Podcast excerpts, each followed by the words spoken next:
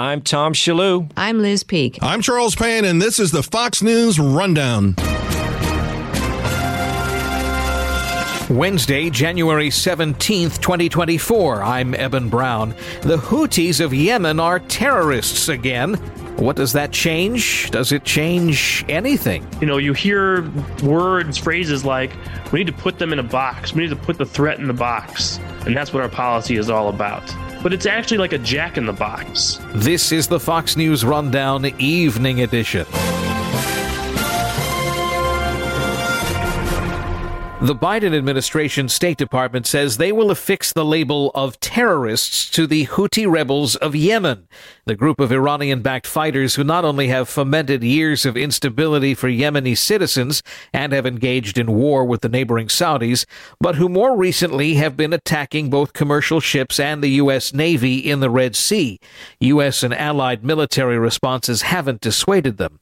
Before President Trump left office, he designated the Houthis as a foreign terrorist terrorist organization. President Biden undid this policy within his first few weeks in office. But today's redesignation isn't exactly the same thing. In fact, it may prove even to be toothless. So obviously, there's the political and symbolic act of labeling somebody or something or a country being terrorist sponsoring, a group being a terrorist organization, a terrorist entity uh, and there's value alone in the label. Richard Goldberg served in the Trump administration at the White House Security Council as director for countering Iranian weapons of mass destruction.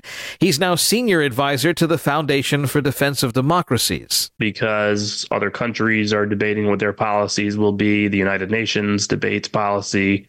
Uh, and so it helps us diplomatically to show what our policy is in writing, in rhetoric, and and call something what it is. If it's a terrorist organization, has meaning, uh, and and that's what we're willing to label it. They're not militants, they're not rebels, they're terrorists. The president has said that.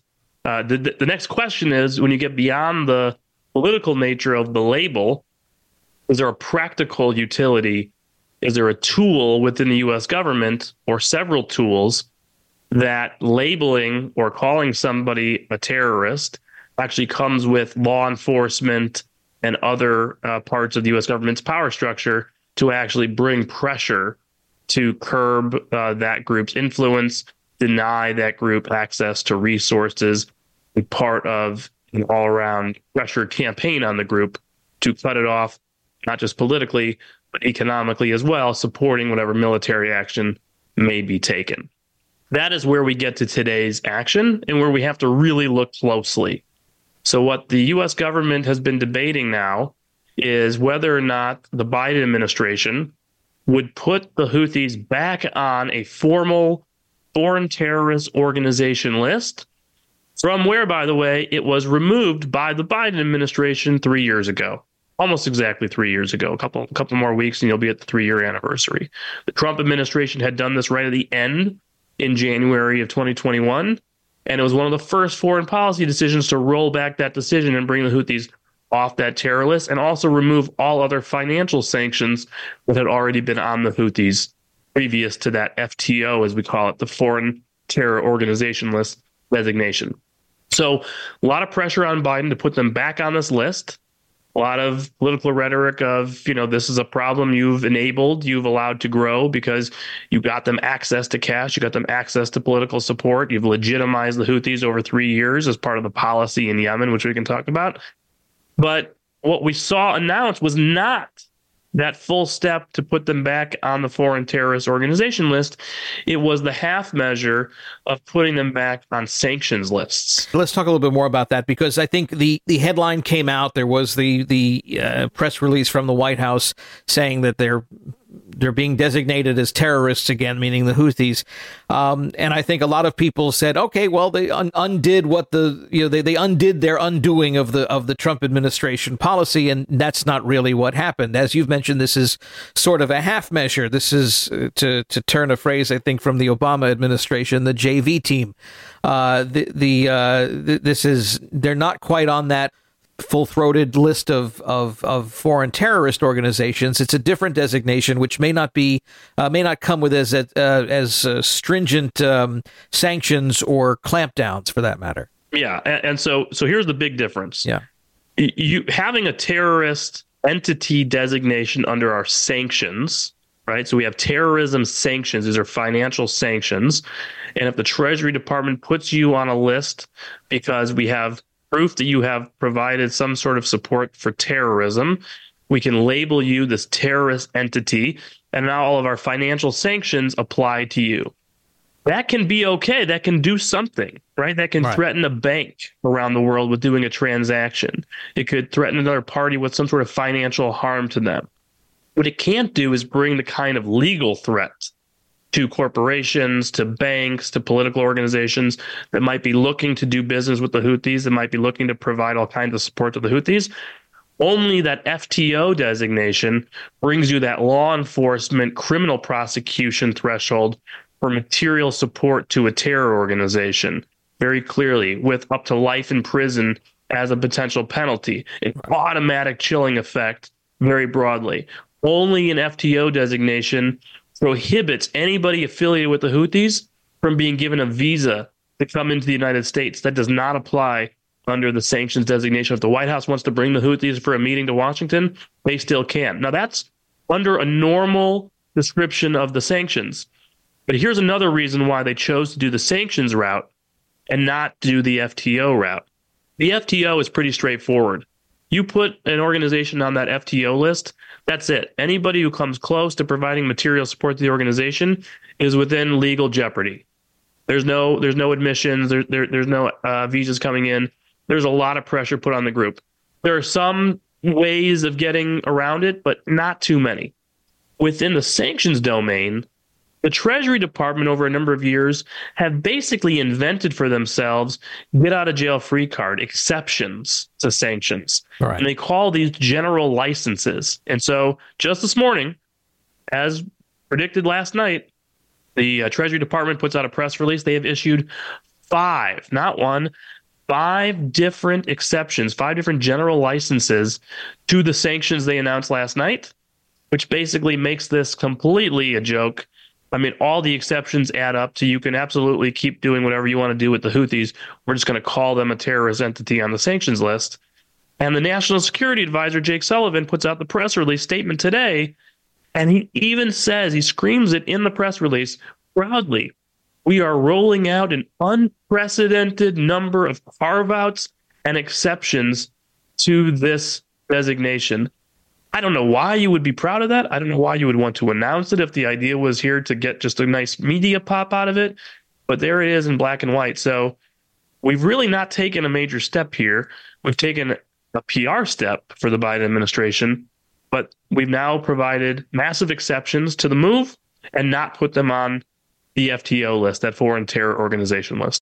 We are speaking with Richard Goldberg, senior advisor to the Foundation for Defense of Democracies, on the Biden administration once again naming the Houthi rebels of Yemen as a terrorist organization. On the Fox News Rundown Evening Edition, we'll have more straight ahead. What is the the um, the benefit to carving out all these exceptions and not having them on that FTO list? I mean, who, who are we? That's the best way to ask this uh, why are those exceptions necessary? Those general licenses. Why why would we need them? The Biden administration needs them because it's in line with their policy that has not changed even after months of attacks on commercial vessels in the Red Sea, even after limited strikes back at the Houthis. Their political structure in Yemen, their policy for Yemen, still has in mind the legitimization and the inclusion of the Houthis. So here we are calling the Houthis terrorists, but at the same time pushing forward with a peace process inside Yemen to bring the Houthis into a part of governance and control of Yemen, all while being sponsored and backed by the Iranians. And so, on one hand, there's massive political pressure to do something because this policy has, in fact, allowed the Houthis to gain strength and be emboldened, and the Iranians to use them whenever they want, as we have now seen. At the same time, they don't want to abandon in the Biden administration this policy of legitimizing the Houthis. So what do you do? You label them a terrorist for the political pressure in Washington, and you carve out exceptions to actually allow them to continue to be legitimized, have support, have economic support, political support on the ground in Yemen, NGOs and others can keep delivering aid to them. The Saudis can keep delivering aid to them under a ceasefire uh, uh, agreement that they brokered with the Iranians earlier this year.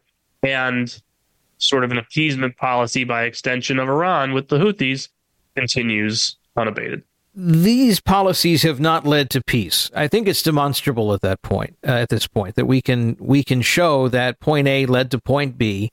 We have a, a re-enriched um, Iran, which is able to fund its terror proxies like the Houthis, like others, Hamas, for instance. This policy is a total 180 from the Trump administration, of which you were a part of.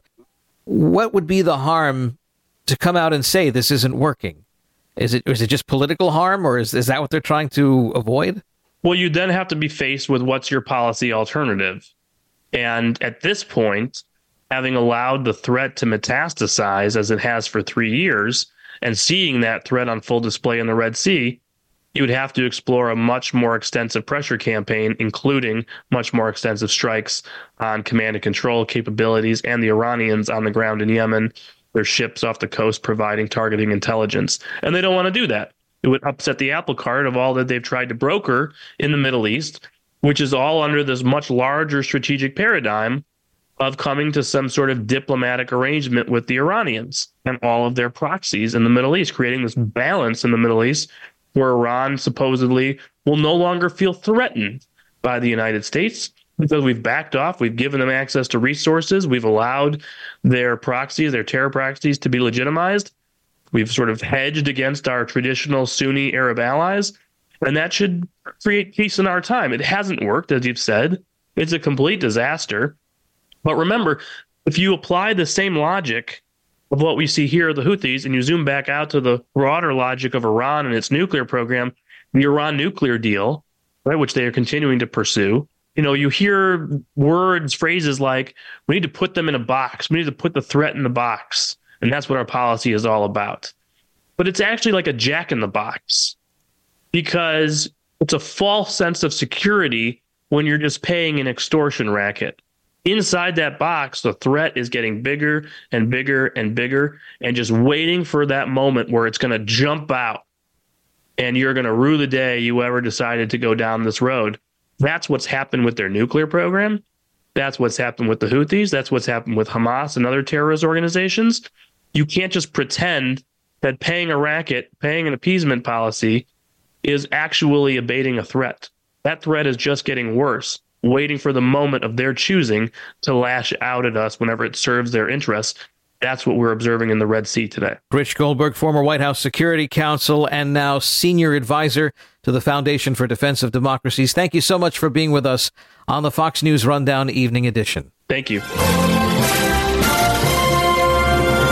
You've been listening to the Fox News Rundown. And now, stay up to date by subscribing to this podcast at foxnewspodcasts.com. Listen ad free on Fox News Podcasts Plus on Apple Podcasts. And Prime members can listen to the show ad free on Amazon Music. And for up to the minute news, go to foxnews.com.